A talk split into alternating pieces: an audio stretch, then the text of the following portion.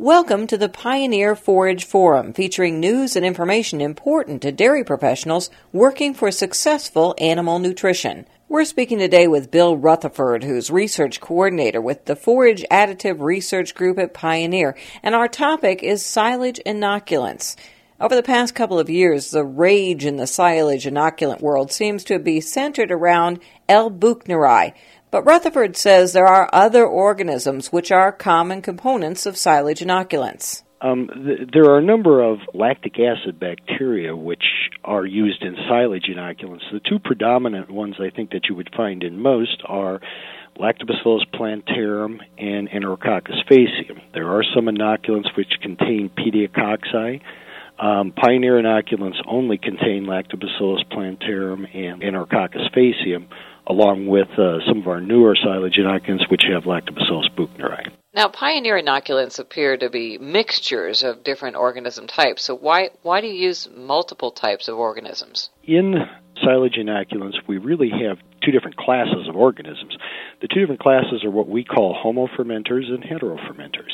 Uh, heterofermenters, like Lactobacillus buchneri, are very effective at preserving aerobic stability but the homofermentative organisms, which consist of groups like Lactobacillus plantarum and Enterococcus faecium, are very efficient at converting sugars in the silage to strictly lactic acid. Uh, what this allows us to do is to lower the pH quickly and preserve the silage as it's in, in the silo. Now, the reason multiple types are used is very simply because all organisms behave a little bit differently. In other words, organisms which grow well and use substrates for growth that are very prevalent in alfalfa silage may not be the best suited for use in corn silage because there's a different set of growth conditions, a different set of substrates available for their use. So multiple organisms are typically used to to cover the large ranges that one might find in different types of silage environments. I guess a lot of silage inoculants have these major organisms in their formulations, but are all of these organisms the same? Uh, no, they are not.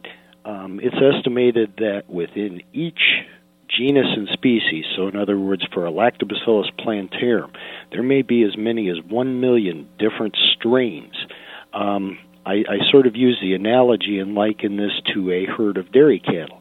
Um, you can have a herd of two or three hundred Holsteins there. They all look black and white, but the potential of every cow is somewhat different. Uh, the same holds for bacteria. So, in other words, one strain, and as we mentioned before, a particular strain which is very well suited for growth in corn silage may not be the best choice for something that works in alfalfa silage. So then, why is it so important then to have these multiple strains uh, present in a silage inoculant? Well, again, I think as as we've said, the beauty of having multiple strains there is the fact that silage conditions vary. Um, we're often asked, what is a typical silage environment? Well, I'm not sure that there is anything as a typical silage environment. We have external factors like moisture, stage of maturity. Um, all of these factors figure into how well organisms do in in a silage mass when you inoculate.